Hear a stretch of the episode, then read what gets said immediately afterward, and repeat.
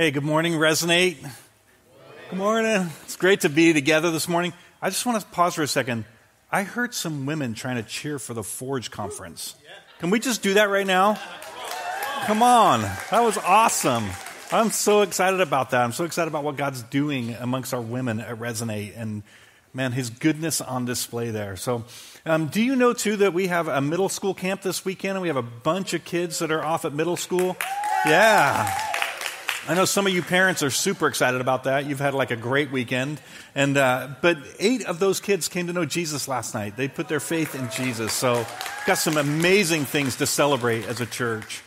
All right, so here's the question I want to start with is what can you tolerate? What can you tolerate?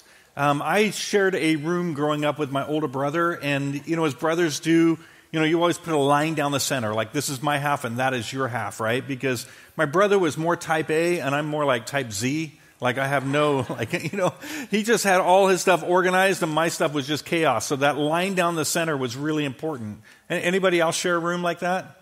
Like, uh, are you glad you don't anymore?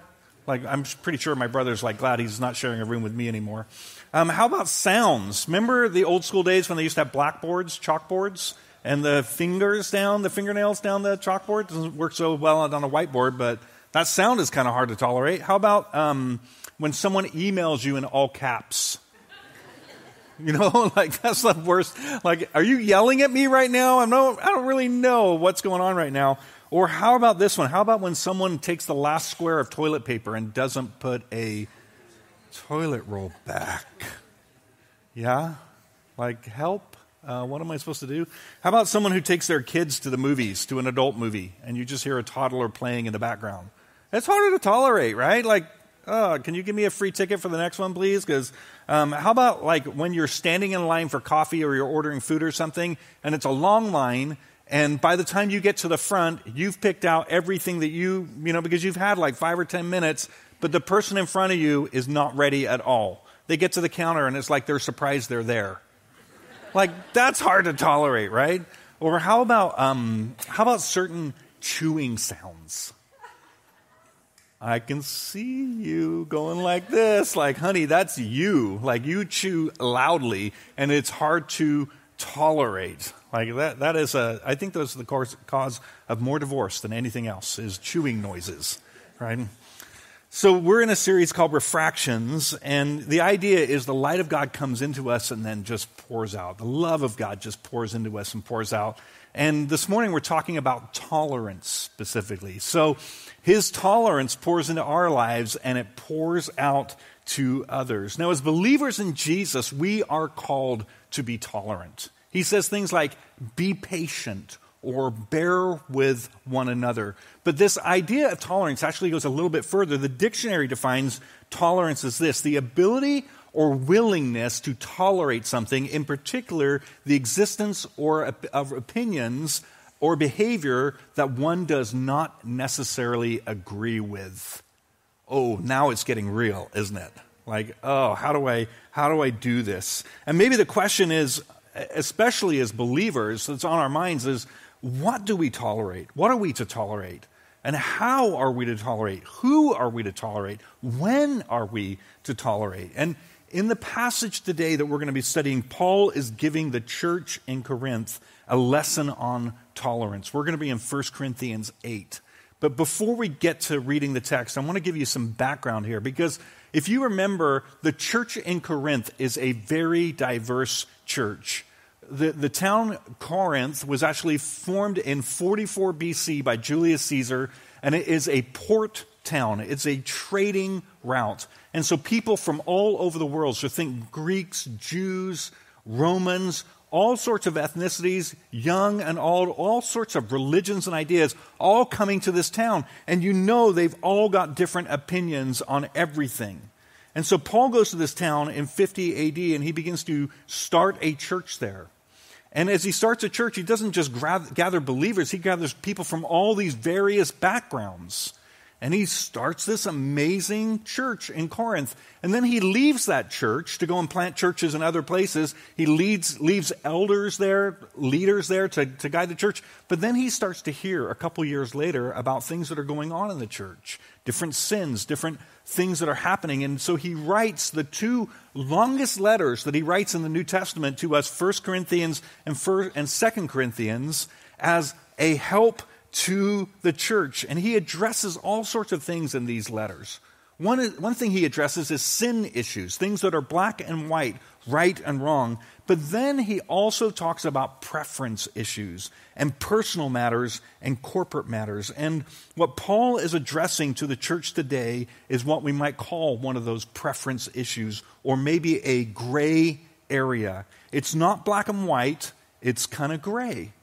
So in Scripture, God is very clear on some issues. Things like adultery, lying, gossiping, pride, favoritism, having any gods before God. He's really clear on this. But there are also some issues in Scripture that he is not so clear on. What a church building should look like, for example. Uh, what church services should look like and the time of them. So some of you are like, I could never go to a Thursday night service like that's totally out of the question, even though we have one, right? Because your thought, your preference is a Sunday morning service. You're like, Sunday is the only day of the week we need to be going to church. Right? That's a preference issue. There's not much in Scripture about which day of the week we need to worship on. How about Bible translations? You know, we use the ESV here, the English Standard Version. One of my favorite versions is the NLT, the New Living Translation. Do we have a rule on which one we have to use or which way we go in this. No, it's a preference issue. How about if a man should have a beard? I, I'm, I'm super, this is the only thing I can do better than Pastor Ryan, is grow a beard. And I think that's awesome. Like, I, am just so glad. I, how about if you should rent or own a home? Like, is that, that's a preference issue. Um, being a morning or night person, I used to think this was a moral issue until my wife convinced me otherwise. And she's like, it's not a moral issue, it's a preference issue, and it's actually a body clock issue, right? So, but here's the thing gray areas we treat one way, sin areas we treat another. So, in matters of sin, we always need to apply Scripture, which means we bring grace and truth to abound in that matter. And we don't go light on sin. We don't tolerate sin because we know if we're not eradicating sin, it will be eradicating us, it'll be destroying us.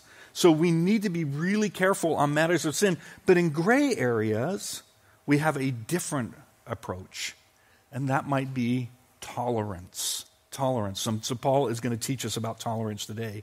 So, one of the gray areas in this text from 1 Corinthians 8 is this it's an issue of eating meat that was offered to idols. Now, that idea might seem a little bit trivial to you, but you need to hear the context of this. Because remember, we said that people from all over the place came to Corinth. They all came together. So you've got diverse religions. All of them are sacrificing to different gods, lowercase g, and they're putting an animal on an altar as an offering. And now Christians are looking at that saying, which God was that sacrifice to? And can I, in good conscience, eat the meat that was laid out before this false God? And some people who grew up in those religions were having a really hard time. They were converted from those religions, and now they're having a hard time saying, I don't want to have anything to do with that. And other people are saying, uh, well, it's no big deal to me. I mean, like, I, why would I, why would I worry about this? Like you were, you were in essence uh, sacrificing to something that doesn't even exist. And I'm not going to like let this meat go to waste. That's an amazing barbecue piece right there. Like I need that. And so they're having a hard time dealing with this issue. And they were asking questions like, is this a moral issue? Is this sin? Is this a gray area? Do we have freedom? Now, before you kind of write this off, um, here's an illustration that might help.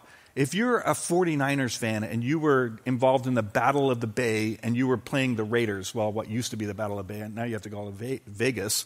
But let's say the Raiders and the Niners are playing one another, and as a good 49ers fan, you're like, I'm going to go tailgate I'm going to go early. We're going to have a great time. All the Niners fans are going to be there. This is going to be awesome. And so you go out there and you make like your best tri-tip sandwich. It's awesome. It's got like peppers and all sorts of good stuff on top of it. And then a Raider fan comes over and says, Hey, I've got a better sandwich than you. Would you like to try it? And you're like, Ooh, can I eat meat that is offered to a false god? to a Raiders team? And if I eat it, am I actually going to jinx my team? Like, are they going to lose because of me? Like, this is, this is, and like, if my kids see me eat it, will they not see me as a faithful 49er fan? Like, I might corrupt future generations by eating this. Do, you see the tension here? Now, if that's how we think about a game, think about something of eternal worth, something of infinite value. And this is what Paul is talking about, and this is why it's such a big issue. So let's turn in our text to 1 Corinthians 8, and if you would stand with me, and we're going to read God's word together. So 1 Corinthians 8, and we're going to start at verse 1. Now, concerning food offered to idols, we know that all of us possess knowledge. This knowledge puffs up, but love builds up. If anyone imagines that he knows something, he does not yet know as he ought to know. But if anyone loves God, he is known by God. Therefore, as to the eating of food offered to idols, we know that an idol has no real existence and that there is no God but one. For although there are many so called gods, can you notice the little g in that? In heaven or on earth, as indeed there are many gods and many lords, yet for us there is one God, capital G, the Father, from whom all things and for whom we exist, and one Lord, Jesus Christ, through whom all things and through whom we exist. However, not all possess this knowledge. But some, through former association with idols, eat food as really offered to an idol, and their conscience, being weak, is defiled. Food will not commend us to God. We are no worse off if we do not eat, and no better off if we do. But take care that this right of yours does not somehow become a stumbling block to the weak. For if anyone sees you have knowledge, who has knowledge, eating in an idol's temple, will not he be encouraged if his conscience is weak to eat food offered by idols? And so, your knowledge, this weak person, is destroyed, the brother for whom Christ died. Thus, sinning against your brother and wounding their conscience when it is weak, you sin against Christ. Therefore, if food makes my brother stumble, I will never eat meat, lest I make my brother stumble. Thanks be to God for his word. And you may be seated. So, in this text, the Holy Spirit gives us three thoughts or tests on tolerance. And they are these when it comes to being tolerant, having love is greater than having an opinion. And then, secondly, when it comes to being tolerant, work to understand what the real issue is. And then finally, when it comes to being tolerant, remember the person's value. Now, what I want to do with us today is just take us through the text and explain what God is doing here. And then I want to give us some practical illustrations that are going to help us understand it right here at Resonate.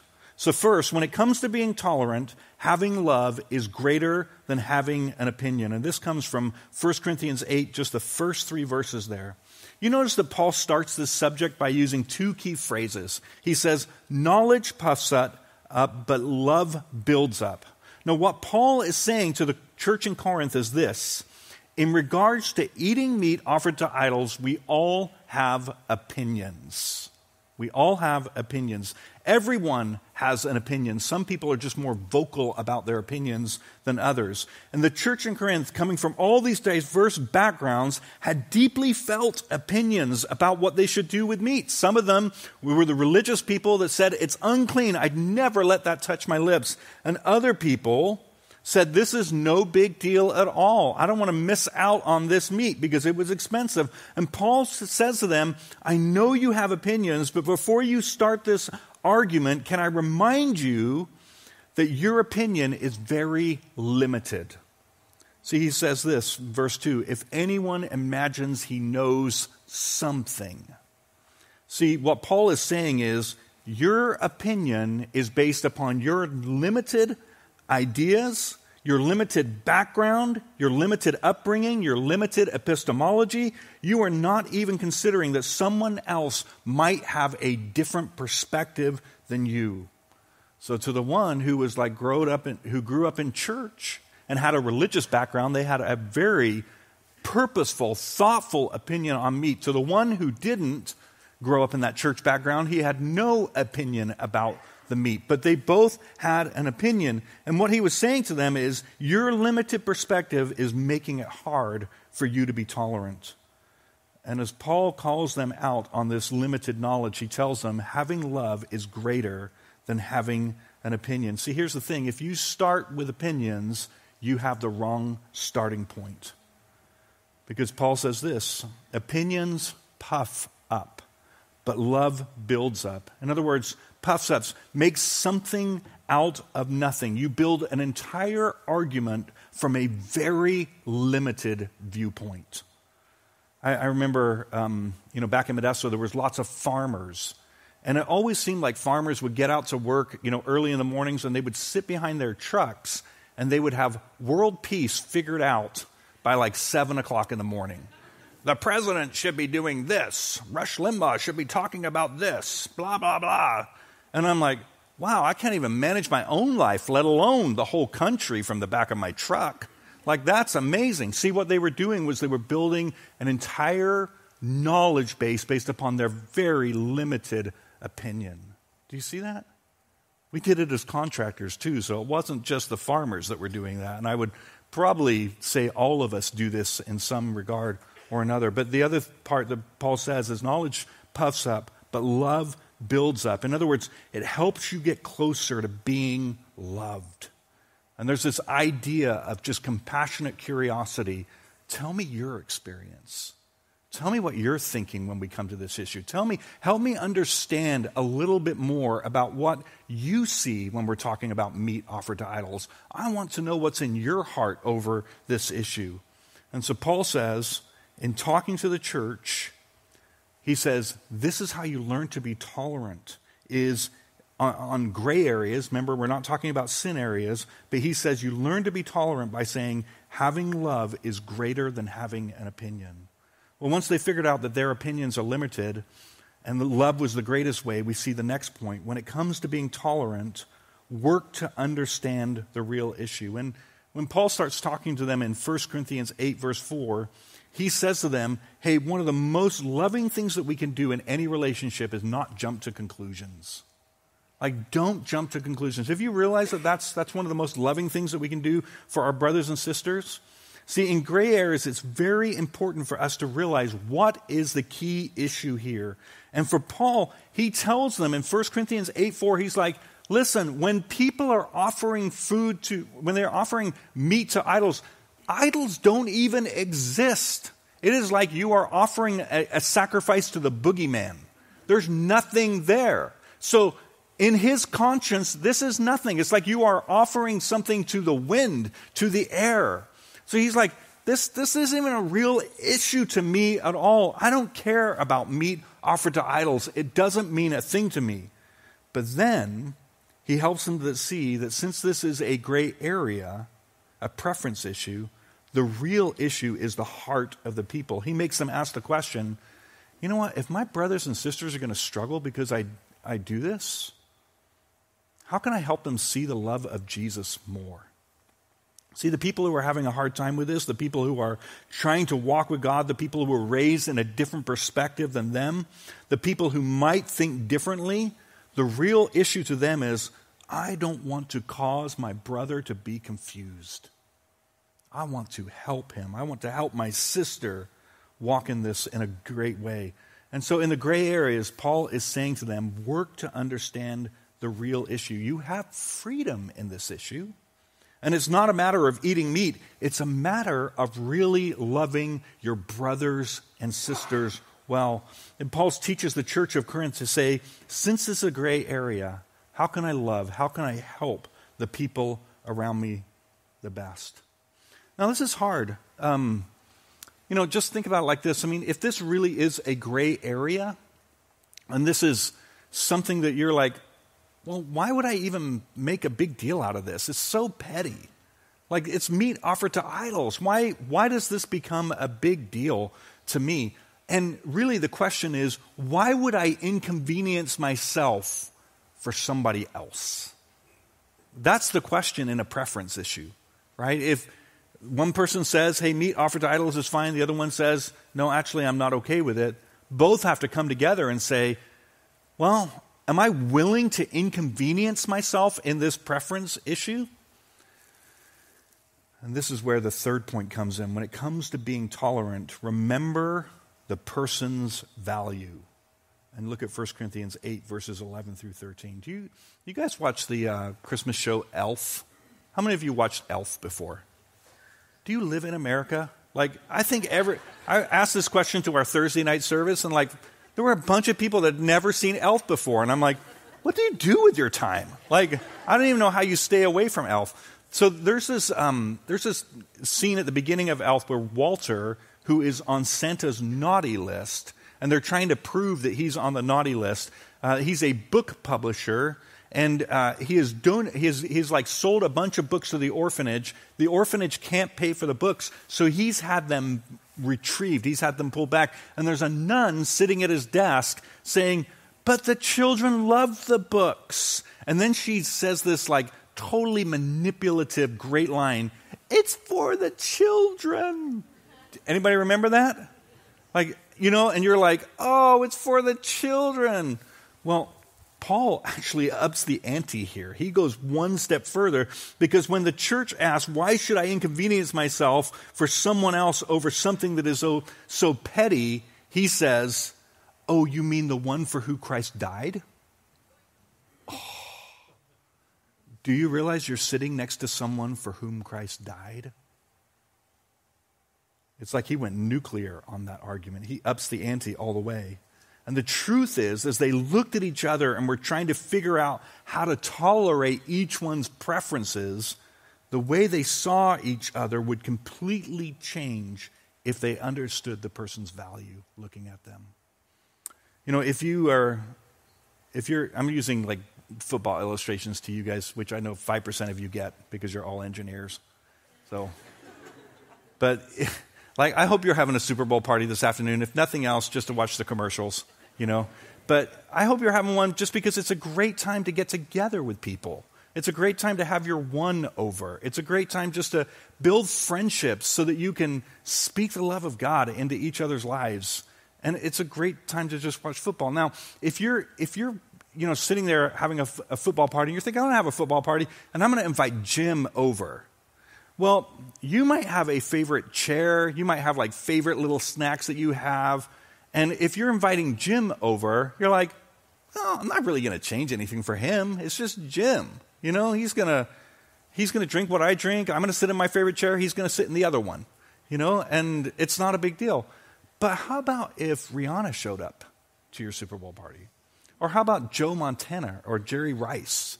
Like, how about if they showed, would you all of a sudden be like, oh my gosh, this whole thing's going to change? I'm going to give up on my preferences because of the importance of the person who's showing up in this place.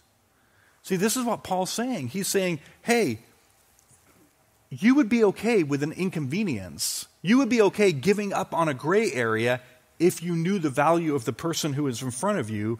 And actually, the person in front of you is valuable because it's the one for whom Christ died.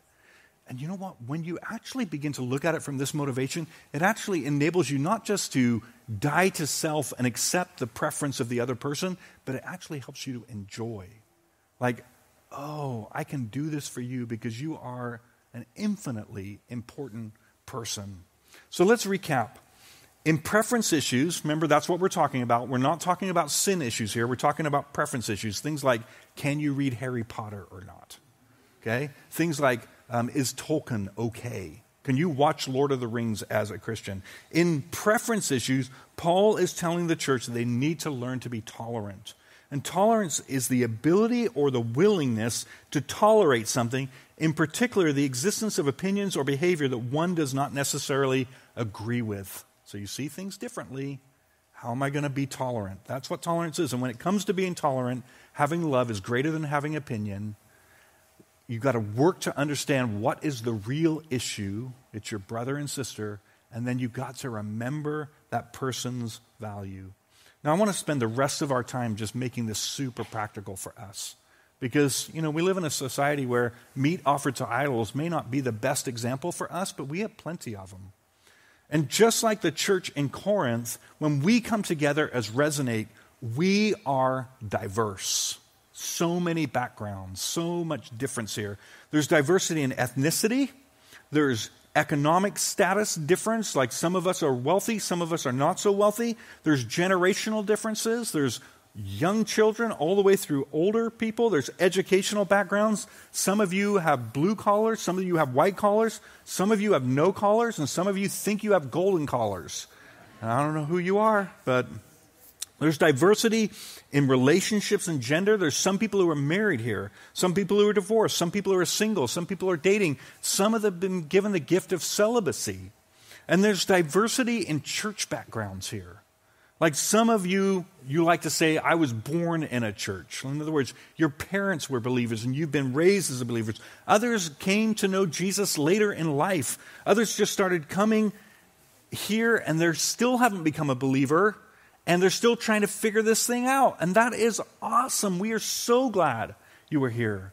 Some of you came from Baptist backgrounds. Some of you came from apostolic. Some from Presbyterian. Some Methodist. Some from Calvary Chapel. Some from non denominational. Some of you have no church background at all. But here's the thing depending on your background, you are going to have a very strong opinion about how we should do these things, how we should baptize, how we should serve communion, how we should what we should wear to church. You know, when I was a kid, my mom said, You wear your best for Jesus. Right? Anybody else have that experience? But these are gray areas, right? These are like my mom would have killed me for wearing jeans, and now I'm preaching in jeans. Like, my goodness. Yeah, I'm like, I'll, yeah, I'll, well, okay. I do love my mom like crazy. She's amazing. So, but the question is, is how do we bring, how do we come together with such diverse backgrounds, such opinions, such beautiful opinions? You guys have beautiful opinions. You know that? But how do we come together to bring glory to God? How do we make disciples that make disciples by making much of Jesus for the glory of God? Because that's, that's who we are as Resonate. That's what we're doing. How do we come together with all these opinions and these gray areas and how do we have a spirit of tolerance towards one another? I want to give you a couple of examples. So the first one I want to pick on is alcohol. You went for the jugular there, right? You know, according to Ephesians 5:18, as long as you're not getting drunk, this is a preference issue. So Paul tells us in Ephesians 5:18, do not be drunk with wine or don't let another spirit control you is what he talks about. So I don't care if this is alcohol and any, any sort of substance that has an impact upon your life and makes you not able to be in control. That's what he's talking about here. But he says, as long as you're not getting drunk, as long as you're not being controlled by another spirit, it's a preference issue. But we all come with all sorts of backgrounds, right? If you're Southern Baptist in here, you came from a Southern Baptist, you think I just spoke heresy.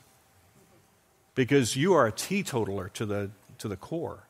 And that's what you grew up with.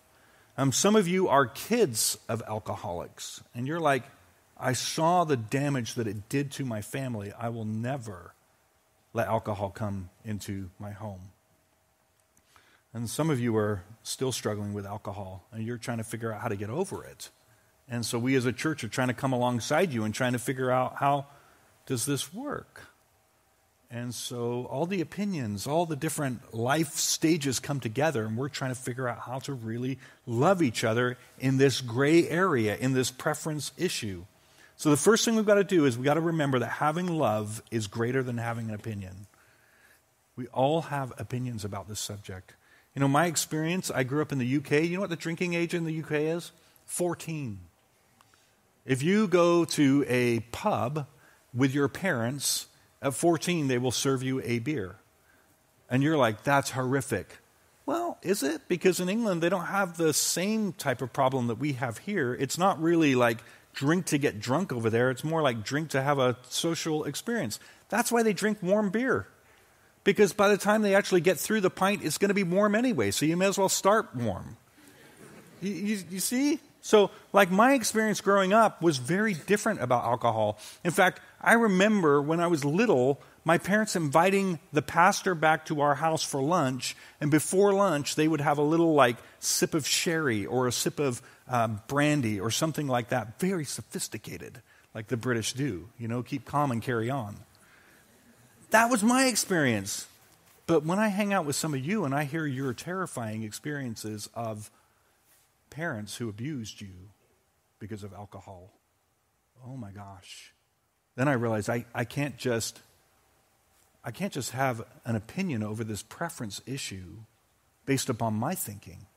Because some of you have been so wounded over this. Some of you have scars a third and fourth generation in your life, and you've been trying to cope with addictive personality because of something that happened before you even got here. And it's brutal.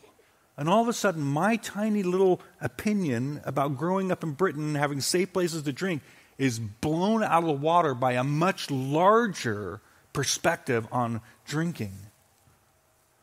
See, having love, having compassionate curiosity to go in and ask questions about, well, tell me how you think about this, is much greater than just having an opinion, just letting my knowledge puff me up, thinking I know more than I actually do. And then once I've have love and have an opinion, then I need to remember what the real issue is here. See, the real issue isn't alcohol, is it? It never is alcohol. The real issue is the person sitting across the table. It's you sitting in front of me, whom I love. And me saying, I, I, I want the best for you. And I want to do things that are going to be helpful to you in this scenario. And I want to do things that aren't going to confuse you or make you stumble. I, I, want to help you. Because it's not about alcohol, it's about loving one another. It's about seeing the needs of your heart and me saying, man, I, I, I want to help. And you know what? I'm willing to give up. I'm willing to have that be an inconvenience to me. It might seem like a petty thing to me because I, I've never been drunk. That's not even a temptation that I deal with. That's not, but I'm willing to deal with that inconvenience in my life. Why? Because of the next point. Because I know whose you are. You're the one who Christ died for. Listen, Resonate, I'll give up alcohol all day, every day, because of you. If that's what it takes, this preference issue, this preference issue I'll give it up. Why? Because you are the one that Christ died for. You are that important. Man, that's a beautiful thing. How about we pick on another one? How about worship styles? Oh, Jim, come on. You know, Scripture is not directive on worship styles. Um, no text tells us that we can or cannot use drums, guitars, trumpets, kazoos or any other instrument. Don't you just wish we could all bring kazoos one day and just like go at it? That'd be awesome. Let's just be charismatic like that. That would be great. No, no text tells us about amplification. Um, you know, no text tells us whether or not we can use lighting. There's, there's nothing about that. But there are scriptures that gives us examples of worship. And you know what they say? Make a joyful noise unto the Lord. That's what we're commanded to do. But with all of our backgrounds, making a joyful noise looks really different. From me being a Brit, hymns. Hymns sung loudly. Doesn't matter if you're on tune or out of tune, just hymns sung loudly. For others of us, it's quiet and reflective music. For some, it is a noisy, concert like moment where the music is so loud that it drowns out your voice so you can sing as loud as you want and not even care. For others, dancing. For others of us, taking your hands out of your pockets is a charismatic experience. And you're like, man, I really felt the Spirit today. Dang, I'm all in. I'm going to go home and cry now. Others of you, you love it when men lead. And others of you are like, I love it when a woman leads in worship. It's just a beautiful thing. There's so many preference issues, and these are not sin issues. So, how do we deal with worship? We remember having love is greater than having an opinion. See, if you are Latino or Filipino or Chinese or Taiwanese or Indian or British or Korean or African or African American, you come from a very different background. And we have to understand the other. We have to have compassionate curiosity. I remember one time I went and preached in Africa, in South Africa, and I got up there for like 35 minutes and preached a, a sermon. Some of you would have died, it was so long, you know, 35 minutes. And they thought I was the warm up act because their services go like two hours of preaching. You know, the, the pastor who he kind of, the pastor who invited me to preach there, he gets on stage after me and he's like, Was that it? And I'm like, That's all I got, man. He took my main point without any rehearsing or practicing or anything and went for the next two hours just talking about my main point. I'm like, impressed, you know, and bored. Like, it, that was way too long. Like, I can't handle it. But if you're from South Africa, you're probably used to that. And that's a beautiful thing. See, having love is much greater than having an opinion. There's no right or wrong there. It's just the way, right? So I'm, I'm having compassionate curiosity in our worship. And then we remember what is the real issue here? It's not worship style. Worship style is never the real issue. It is the brother or sister that need our encouragement and help. And, and, and do you realize, like, most of the time, our black and Latino brothers who have attended Protestant evangelical churches are so tired of listening to Coldplay do worship.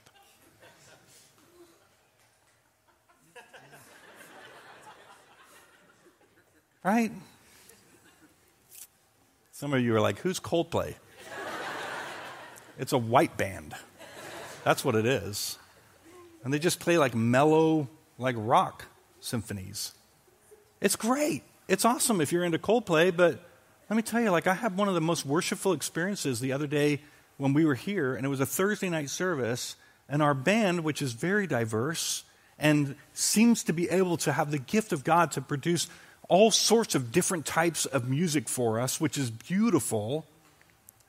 And I'm sitting in the back and I'm and I'm listening to this one song which is just ecstatic and lots of beats and lots of and I'm watching some black and Latino brothers and sisters dance during worship and it just made my heart happy. Because I'm like, finally, you're getting your preference in our worship service. They're getting to worship their Lord and Savior from their background, from their thought, from their. And I was just like overjoyed for them, even though it may not be the one that I choose.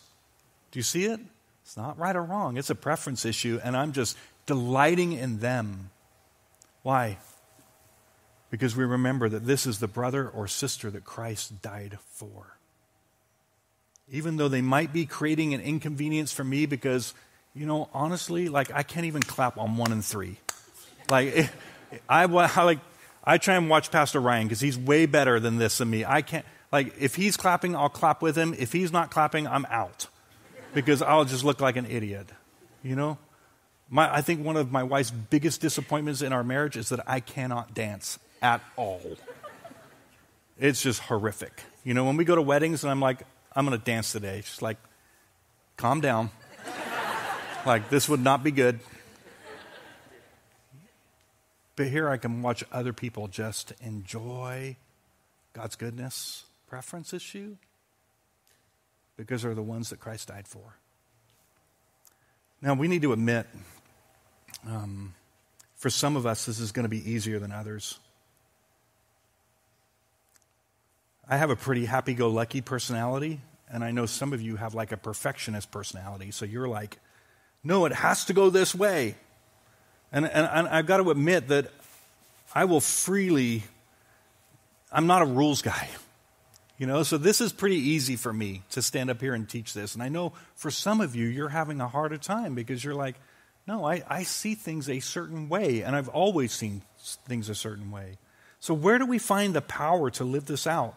And, and here's the thing it may come as a surprise to you, but do you know this? Jesus would not always choose your preference.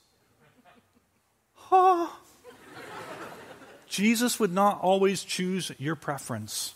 I mean, think about it this way like some of you like two buck chuck, super cheap wine from 7 Eleven. And when Jesus made wine, he made the good stuff. The stuff that millionaires put in their, their wine cellars. But you know, he'll drink two buck chuck with you because he loves you. He loves you. He wants to be with you. Some of you think Five Guys is the best burger chain. And Jesus obviously likes In N Out the most. I mean, look, he even put scripture on the cups. So you know, like, if you, like, Jesus knows all day long where he's going. But you know what? He'd go to Five Guys with you because he loves you and he wants to be with you. Some of you are Democrats, some of you are Republicans. And Jesus is clearly an independent. You don't see. And yet he still loves to hang out with you. Some of you were homeschooled and others went to public school. And Jesus clearly prefers trade school. Right? He was a carpenter. Like he's like, let's do on the job training. It's so much more efficient. But he's willing to hang out with you because he loves you. Some of you wear tennis shoes, some of you wear skate shoes. Jesus wears flip flops and sandals, but definitely not sandals with socks. Right? but if you wear sandals with socks, he'll hang out with you. Maybe. Because he loves you like crazy. See, Jesus knows this that in the preference issues, having love is greater than having an opinion. And his opinions are perfect. He's the only one that gets to be truly opinionated and yet he humbles himself to come to us. And I can just imagine that the King of Kings and the Lord of Lords listening to us about our preferences. Me, me, me, me, me. You know, like this, like, you don't even know, you, you can't even see the fullness of, well, Jesus, this is what we should be doing. And he's like, he's just like, this is hilarious. You have such a strong opinion over something when you you only see it from a very limited perspective, and yet he sees it from the entirety of all creation, from past, present, future. And like Paul says, knowledge puffs up. Our opinions are silly at best. And our opinions are actually sinful at most because we're, we're choosing the second best. We're not choosing the best of the best. But Jesus knows that having love is better than having an opinion. And Jesus knows the real issue of the heart. He's like, I always skip all the preference issues because I want to get to the sin issue that's destroying you. I want to get to the sin issue that's separating you from my love. That's where I want to get to. And so he puts up with our preferences so that he can say, I love you. And he does it because he remembers our value. We are his creation, made in his image. And so, what does Jesus do? He leaves heaven, he becomes a human being. He lives a perfect life. He's mocked, he's beaten, he's scorned, he's ridiculed, he's spat upon. And then he gives his life for us. That's the most understated inconvenience of all eternity. And yet, in Jesus giving up his preferences, we find new life. See, we get to trust Him as our Savior and make Him Lord over all of our preferences and opinions. And that's the work of redemption and restoration. And when we realize how tolerant Jesus is of us, when we realize that Jesus doesn't always choose our opinions, wow, it makes us able to be far more tolerant of each other far more tolerant, and to be able to say, You are the one for whom Christ died. Let's do it your way this time. Hmm. Let's pray. Jesus, we just want to say thank you for your word for us. God, we, we ask that you would forgive us for being so hardcore and opinionated on preference issues. We pray that you would forgive us, Lord, for always thinking that our opinions are better. And God, we pray that you would help us to see the other. Lord, to open up our perspective to their perspective. Maybe to see things from a different position altogether. And God, we pray that, that we could do this because we value each other as being the ones who Christ died for. And Lord, we know you didn't just die for the people in this room, you died for all who would believe in you. And so we pray that we actually be able to go out and be tolerant of people in the world as well because you died for them. Yeah. Thanks for speaking to us today, Father. Thanks for your Holy Spirit just connecting with us. We, we're so thankful and we love you. Amen. Let's give him praise.